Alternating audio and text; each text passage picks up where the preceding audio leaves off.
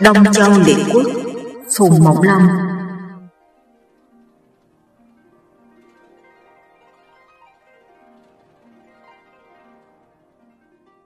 Hồi thứ hai, Bao quýnh chuộc tội dân gái đẹp, U vương đốt lửa diễu chư hầu. Từ khi săn bắn ở Đông Giao về, Tuyên vương lâm bệnh nặng, Đêm nào chập mắt cũng thấy đổ bá và tả nho đến đòi mạng biết mình không thể sống được lâu, bèn cho đòi doãn kiếp phủ và thiệu hổ đến để thác cô. Hai người này vào quỳ dưới lông sàng, hỏi thăm căn bệnh. Vua khiến nội thị đỡ dậy và nói, Trẫm nhờ sức của hai khanh mới ở ngôi đặng 46 năm, chẳng ngờ hôm nay lâm bệnh nặng, không thể sống được nữa. Thái tử là cung niết, tuổi tuy đã lớn mà tánh tình ngu muội, xin chư khanh hãy hết lòng phò tá, kẻo hư cơ nghiệp. Hai người cúi đầu lãnh mạng, bái tạ lui ra. Vừa đến cửa cung sải gặp quan thái sử bá dương phụ bước vào. Thiệu hổ hỏi, có phải ngài đến để thăm bệ hạ không? Bệnh tình bệ hạ rất nguy kịch, khó mà sống đặng. Doãn kiếp phù nói, trước kia là tiếng hát rao, nay lại đến hồi quỷ hiện, dẫn nước thật khó an toàn. Bá Dương Phụ nói, đêm qua tôi có xem thiên văn, thấy yêu tinh phục nơi sao tử vi, quốc gia còn gặp nhiều tai biến nữa. Thiệu hổ nói, tuy trời định hơn người, song người cũng có thể thắng mạng trời. Các ông cứ nói theo thiên đạo mà bỏ nhân lực sao, cả triều thần không đủ sức chống lại mọi tai biến ư. Ba người nhìn nhau, mỗi người riêng một ý nghĩ, rồi ai về nhà nấy. Đêm hôm ấy, tuyên vương băng hà, Khương Thái Hậu bèn ra ý chỉ triệu các vị lão thần, Doãn Kiếp Phủ và Thiệu Hổ xuất lãnh bá quan, phò Thái tử Cung Niết vào làm lễ cử ai, rồi tức vị trước linh cửu, xưng hiệu là U Vương, lập con gái thân bá lên làm hoàng hậu, lập con trai là nghi cựu lên làm thái tử, phong thân bá làm thân hầu. Sau khi tuyên vương chết, bà Khương Hậu buồn rầu vô cùng, chẳng bao lâu cũng tạ thế còn U Vương lại là một ông vua bạo ngược háo sắc. Mặc dù trong tan chế, ngày nào cũng ăn uống rượu chè, đắm sai vật dục, đến nỗi bỏ bê cả việc triều chánh. Thân hầu ngày ngày can gián không được, buồn giận lui về, nước thân tá túc. Bấy giờ khi số nhà châu cũng đã sắp tàn, nên khiến các vị lão thần như Doãn Kiếp Phủ, Thiệu Hổ đều lần lượt quy tiên. U Vương lại dùng quách công, tế công và con của Doãn kiếp Phủ là Doãn Cầu lên làm bậc tam công. Ba người này đều là những kẻ vua nịnh tham quyền cố vị, còn Trịnh Hữu Bá là người trung thực, vua lại không tin dùng. Một hôm thiết triều tại Kỳ Sơn, có quan thủ thân vào tâu. Tâu bệ hạ chẳng biết cớ gì sông Kinh sông Hà sông Lạc cùng động đất một lúc. Không một chút lo lắng, U Vương mỉm cười nói, núi lở đất động là bình, bình thường và ngươi tâu với trẫm làm gì? Nói xong, liền di giá về cung. quan thái sử bá dương phụ cầm tay quan đại phu triệu thúc đái than rằng Thuở trước sông ỉ sông lạc cạn nhà hạ mất, sông hà cạn nhà thương hư, nay cùng một lúc ba sông đều động một lượt, ấy là trời muốn lấp nguồn, nhà châu khó tránh khỏi tai biến. Triệu thúc đái hỏi, theo dự đoán của ngài thì bao giờ mới xảy ra tai biến ấy? Bá Dương Phụ đánh tay xem lại rồi đáp. Nếu vua biết rằng mình chuộng hiền lánh dữ thì trong khoảng 10 năm, bằng ngược lại họa sẽ tới gấp không chừng. Thúc đái nghe nói thở dài, cầm tay Dương Phụ nói, Nay Thánh Thượng chẳng kể việc quốc chính, xa những tôi trung, gần gũi nịnh thần, chẳng lẽ chúng ta khoanh tay ngồi ngó trong lúc nước nhà bại vong, vậy chúng ta phải can gián, dù được hay không, cũng tròn bổn phận. Bá Dương Phụ cũng thở dài, rồi lắc đầu nói, dù chúng ta có làm gì cũng vô ích. Trong lúc hai người nói chuyện có kẻ rình mò nghe được, thuật lại với Quách Công. Quách Công sợ nếu để thúc đái can gián ắt lòi chuyện gian nịnh của mình, bèn thẳng vào hậu cung tìm lời sàm tâu rằng Bá Dương Phụ và triệu Thúc Đái chê bai triệu đình, làm cho dân chúng hoang mang. U Vương nói, chúng là những đứa ngu dốt biết chi mà bàn luận, Thói thường những kẻ ngu dốt thường học đòi hay xét nét đến công việc của thiên hạ, Khanh để ý làm gì cho bận tâm. Quách công nghe nói thì cúi đầu lui ra, mặt mày hớn hở. Cách vài ngày sau, quan trấn thủ núi Kỳ Sơn lại dân biểu về tâu rằng ba sông đều cạn, núi Kỳ Sơn lại lỡ, đè chết dân chúng rất nhiều. U Vương không thèm để ý đến, sai bọn nội giám đi tìm gái đẹp sung bổ vào cung. Triệu Thúc Đái nóng lòng dân biểu can rằng Sơn băng thủy kiệt là biểu hiện của thiên tai, giả lại Kỳ Sơn là nơi dựng nghiệp đế vương, nay lại bị lỡ đi thì không phải việc nhỏ. Lẽ ra phải chọn hiền tài để chung lo cứu nước, thì bệ hạ lại chọn mỹ nữ để vui riêng, hạ thần lấy làm hổ thẹn. Nhà vua chưa kịp nói thì quách công đã quỳ tâu. Tâu bệ hạ, đất phong đất kiều là chỗ đóng đô, còn kỳ sơn cũng như chiếc giày rách lâu đời đã bỏ đi, thì việc núi Long đất lỡ có can hệ gì? Ấy là thúc đái có ý khi quân, mượn cớ để phỉ bán triều đình, xin bệ hạ rộng xét. U Vương nói, lời quách công nói rất phải, thúc đái đã có ý khi quân, trẫm không thể nào dung thứ. Nói rồi vua bèn cách chức triệu thúc đái, đuổi về quê. Thúc đái ngửa mặt lên trời than. Nguy ban bất nhập, loạn ban bất cứ, tuy nhiên ta không khỏi đau lòng nhìn nhà Tây Châu mất nước. Than rồi bèn dắt cả gia quyến trở về nước Tấn.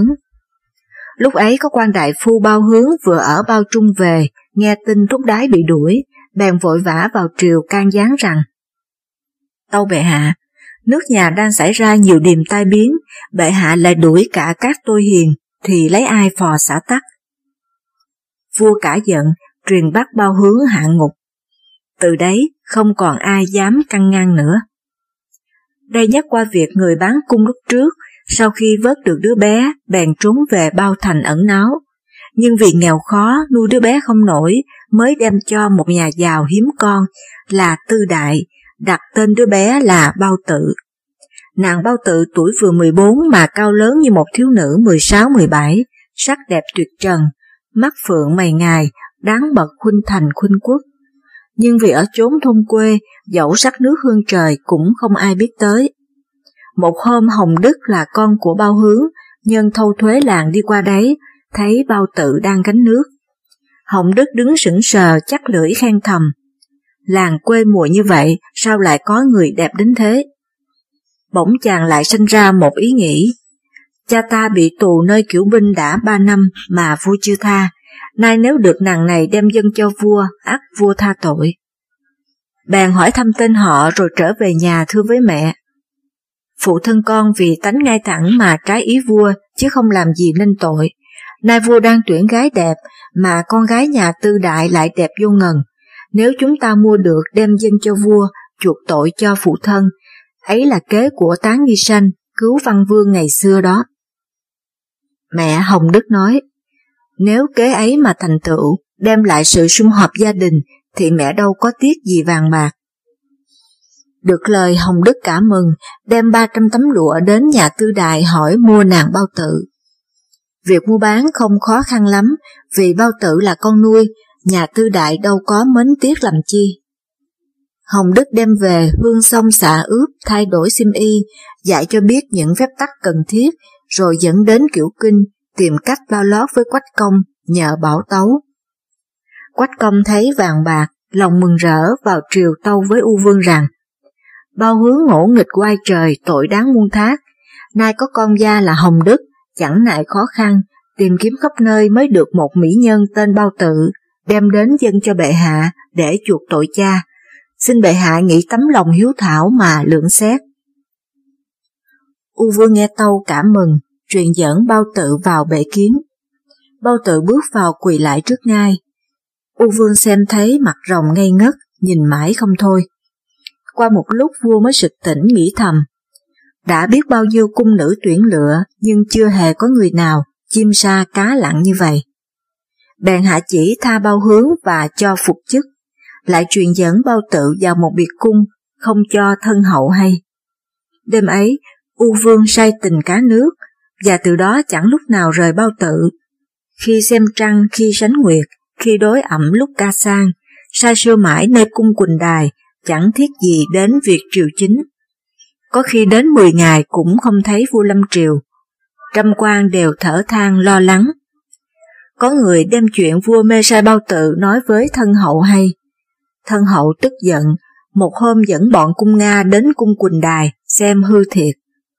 Vừa đến nơi, thân hậu thoáng thấy U Vương đang cùng với bao tự kề vai trĩnh giỡn.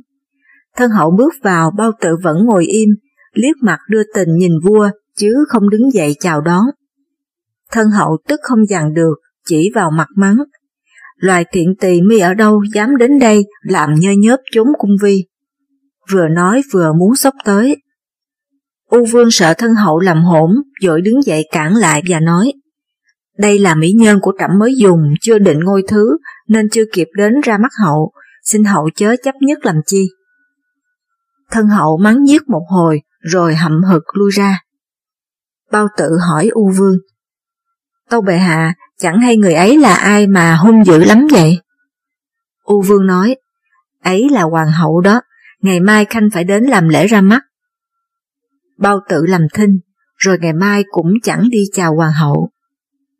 Từ khi biết rõ sự tình, thân hậu lòng buồn rười rượi, ngày tối than thở mãi trong cung. Thái tử nghi cựu thấy thế quỳ tâu. Tâu mẫu hậu, mẫu hậu đã làm chúa tể nơi tam cung lục viện, quay quyền như thế, chẳng hay còn điều chi bất bình mà buồn bã.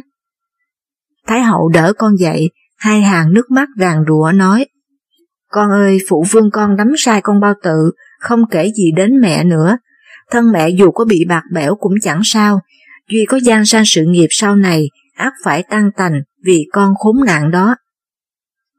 Thái tử nghe nói vừa buồn vừa giận, cầm tay thân mẫu nói, Xin mẹ chớ có sầu bi, ngày mai là ngày sóc mồng một, phụ vương con thế nào cũng lâm triều. Chừng ấy mẹ sai bọn cung nữ qua nơi Quỳnh Đài, bẻ phá bông hoa, dụ bao tử ra khỏi cung. Con sẽ đánh cho một trận trả thù cho mẹ. Dẫu phụ vương con có trách mắng, con xin cam chịu. Thân hậu lắc đầu nói, con chớ nên nóng nảy như thế, để thủng thỉnh mà liệu, kẻo lâm vào độc kế của con dâm phụ đó. Thái tử nghi cựu hậm hực ra về. Sáng hôm sau quả nhiên U Vương Lâm Triều. Nghi cựu bèn sai một số cung nhân qua nơi Quỳnh Đài, chẳng nói chi hết cứ việc vác cây đập phá bông hoa. Bọn thấy nữ trong đài trông thấy thất kinh chạy ra cản lại và la lớn rằng hoa này giống của chúa thượng trồng để cho bao nương ngoạn cảnh, cho nên phá phách mà tội chẳng nhỏ. Bọn cung nhân vẫn không ngừng tay, ứng tiếng đáp. Bọn ta vân lệnh đông cung thái tử đến bẻ hoa này về dân cho chánh hậu, ai dám cản trở sao? Hai đàn cãi vã âm sờm, làm cho bao tử đang mơ màng giấc điệp, bỗng giật mình thức dậy bước ra xem, thấy bông hoa tơi tả. Bao tử cả giận, toan bước tới đánh bọn cung nữ, chẳng già thái tử núp gần đấy, nhảy tới trợn mắt hét. Nghiệt phụ mi là người chi, danh dự gì mà dám xưng là nương nương, chẳng kiêng ai hết, nay ta làm cho mi thấy cái nương nương của mi.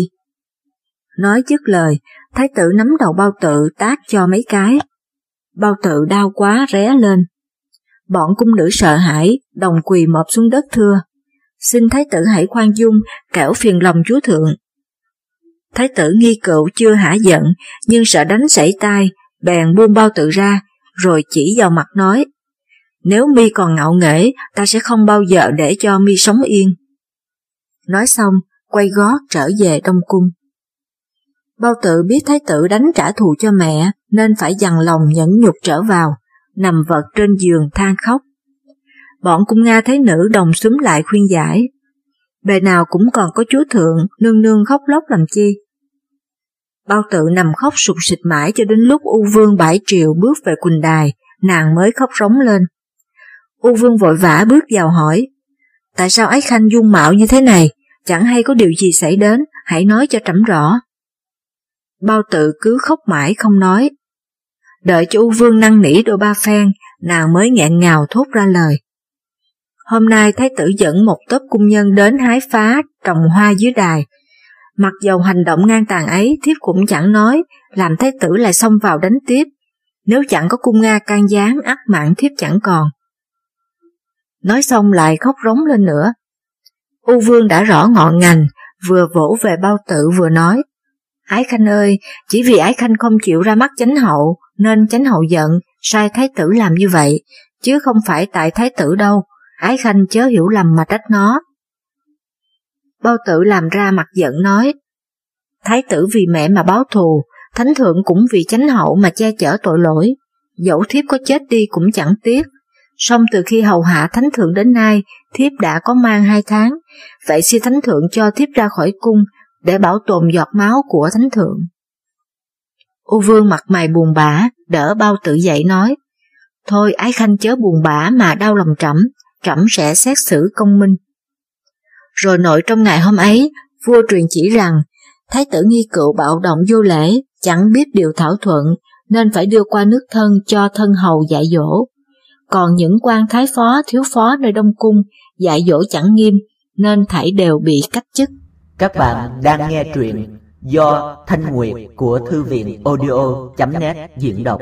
Thái tử nghi cựu được lệnh dội giả vào cung kêu nài, nhưng U Vương đã biết trước, dặn quan giữ cửa không cho vào.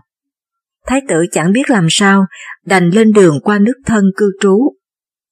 Còn thân hậu, luôn mấy hôm không thấy con vào thăm, trong lòng lo lắng, sai bọn cung nữ dò hỏi, mới hay thái tử đã bị đày sang nước thân rồi, một mình bơ vơ, ngày ngày nhớ con, gào thét thảm thiết.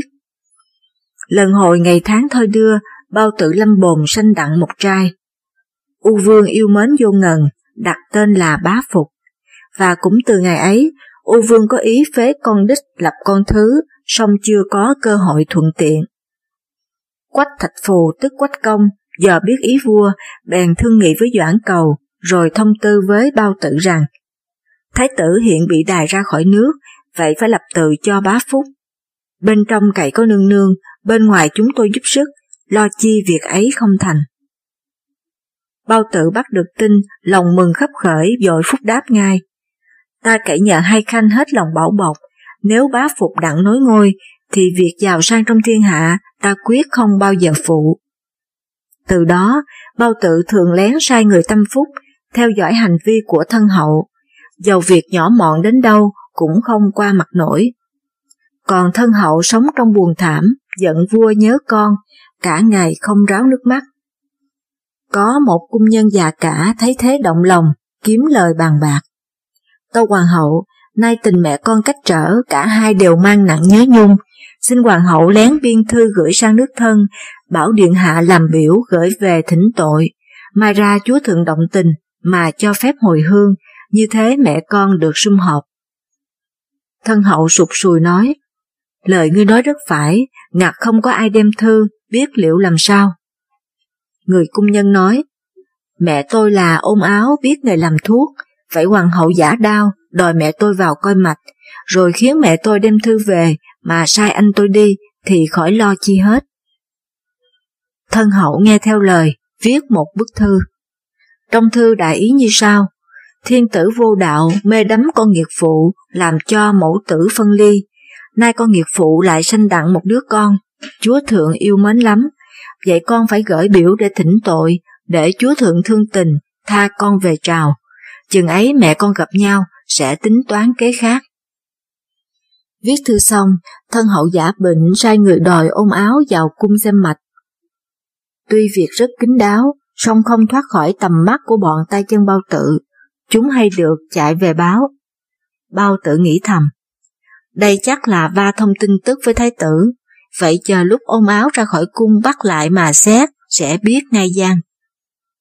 Thật vậy khi ôm áo xem mạch cho chánh hậu xong, bái tạ ra về, có ôm theo hai tấm lụa. Vừa bước chân ra khỏi cung, bị nội giám đón lại hỏi, lụa này ở đâu mà có vậy? Ôm áo đáp, tôi vào coi mạch cho chánh hậu, được chánh hậu tặng thưởng. Nội giám đưa mắt nhìn nhau như hỏi ý, rồi một người bước đến, giật tấm lụa mở banh ra khám xét. Thấy trong tấm lụa không có gì, nội giám lại xúm nhau lục soát khắp người. Bỗng bắt gặp trong lai áo có một phong thư, vội đem về Quỳnh Đài dâng cho bao tự. Bao tự xem thơ cả giận, truyền bác ôm áo xiền lại và xé nát hai tấm lụa quăng xuống đất. Kịp lúc U Vương bước vào, thấy thế hỏi duyên cớ. Bao tự khóc và tâu rằng, tiện thiếp hân hạnh được vào chúng thăm cung, lại được bệ hạ rủ lòng thương, ân ấy dẫu đến chết cũng chưa đáp định nổi. Nay vì thiếp sanh được một mụn con trai, làm cho chánh hậu đem lòng ghen ghét, viết thư cho thái tử, lập mưu ám hại. Tấm thân thiếp thật khó mà toàn mạng. Nói dứt lời lấy phong thư dâng cho U Vương xem. U Vương sửng sốt nhận biết nét chữ của thân hậu, bèn nói, người nào đã nhận đem bức thư này? Bao tử nói, người đó là ôm áo, hiện nội giám còn đang giữ lại. Vua đòi dẫn ôm áo vào, rồi chẳng hỏi qua một tiếng, rút gươm chém đứt làm hai đoạn. Sau nhim ông có thơ than rằng, lá thư chưa lọt cửa sông ngoài, máu đã tuôn rồi, thật đắng cay, ảm đạm thâm cung tàn khí uất, bân quân nửa giấc mộng chương đài. Đêm đến, bao tự lại thỏ thẻ với U Vương rằng, tánh mạng của mẹ con thần thiếp hiện nằm trong tay thái tử, chưa biết sống chết lúc nào. U Vương nói, bề nào cũng còn có trẫm đây, thái tử mà làm chi đặng sao? Bao tự vừa khóc vừa nói, hiện nay được nhờ chúa thượng che chở, dầu ai có ghét cũng chẳng làm chi. Xong đến chừng chúa thượng qua đời, thái tử lên nối ngôi, chừng ấy quyền bính về tay chánh hậu, chánh hậu muốn giết mẹ con thiếp lúc nào chẳng được. Dứt lời bao tự lại khóc rống lên. U vương cầm tay thổn thức. Trẫm muốn phế chánh hậu và thái tử đi để lập khanh làm chánh hậu và bá phục làm đông cung, song e quần thần chẳng phục. Bao tử nói, tôi nghe vua thì thuận, mà vua nghe tôi là nghịch. Xin bệ hạ hãy đem ý đó mà hiểu dụ quần thần, xem nghị luận thế nào. U vương mỉm cười nói, Ái Khanh nói rất phải, để mai trẫm sẽ tính. Đêm ấy, bao tự sai người tâm phúc ra nói với quách thạch phù và doãn cầu hay, đặng dự bị trước mà ứng đáp.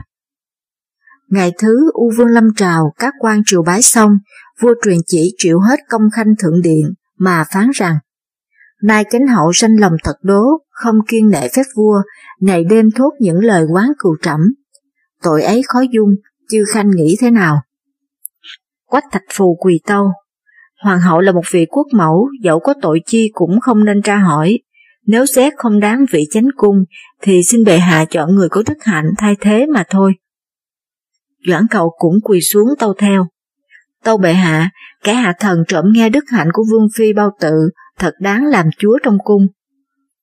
U vương lại hỏi, nay thái tử đang ở nước thân, như bỏ ngôi của thân hậu, thì địa vị của thái tử sẽ thế nào? Quách thạch phù tâu, nếu đã bỏ mẹ thì dùng con làm gì nữa, xin bệ hạ hãy phế nghi cựu mà tôn bá phục lên đông cung.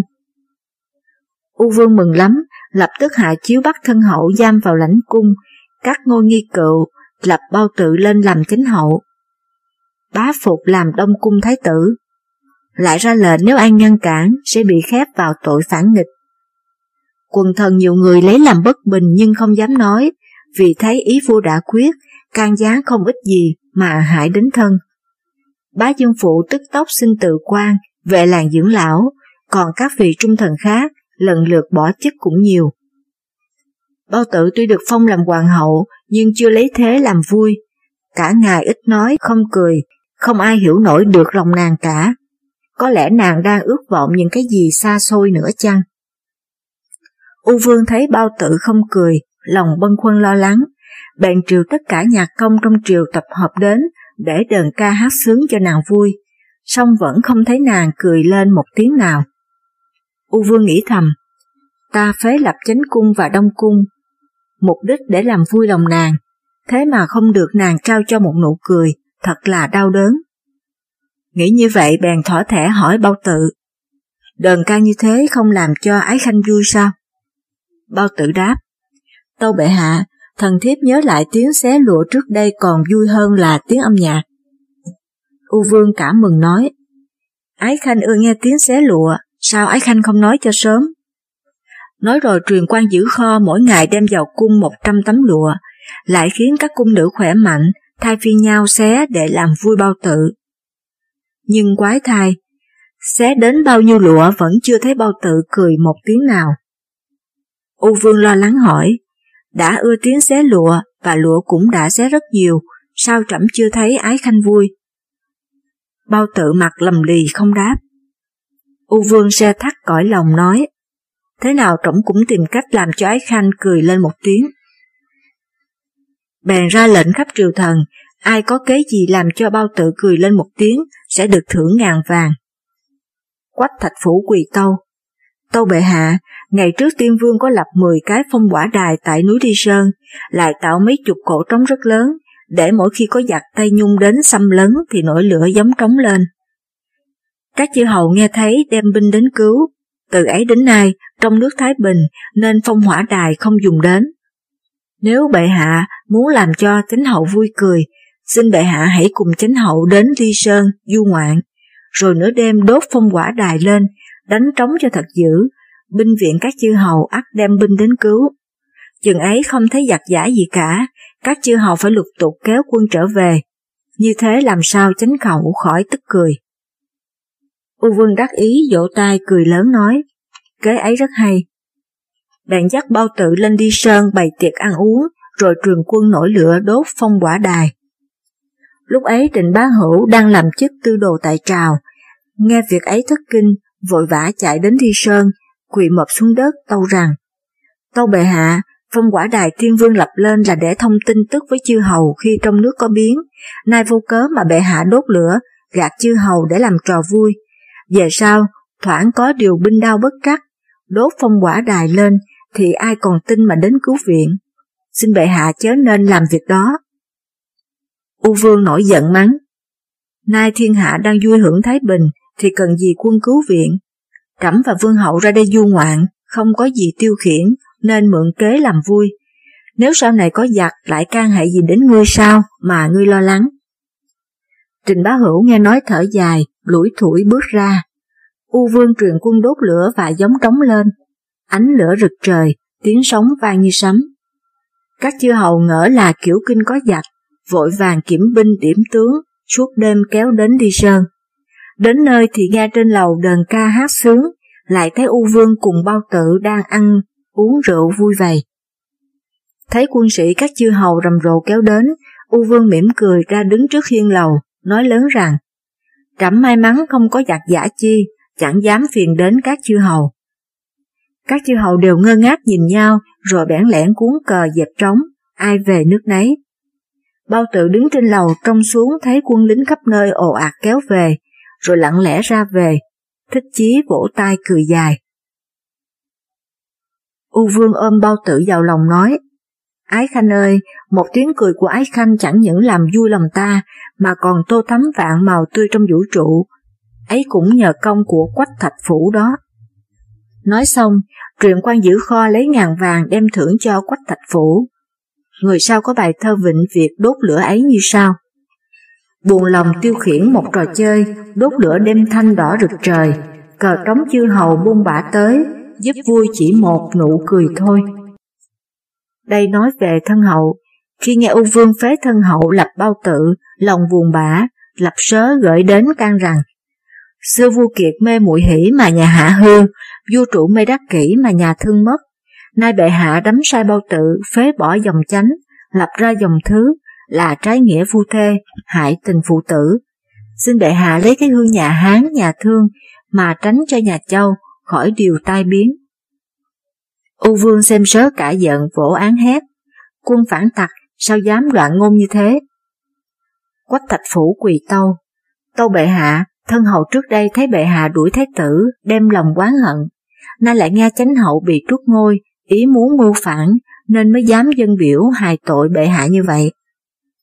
U Vương hỏi, như thế thì nay cẩm phải đối xử làm sao? Quách thạch phủ tâu, thân hậu vốn chẳng có công cán chi, nhờ thân hậu mà được phong đến tước hầu. Nay thân hậu và thái tử đã bị truất phế, thì cũng nên truất thần hầu xuống tước bá như cũ, rồi đem binh đến vấn tội để trừ hậu họa. U Vương y tấu hạ chỉ cách chức thân hầu, lại khiến quách thạch phủ kiểm điểm binh mã kéo đến nước thân vấn tội.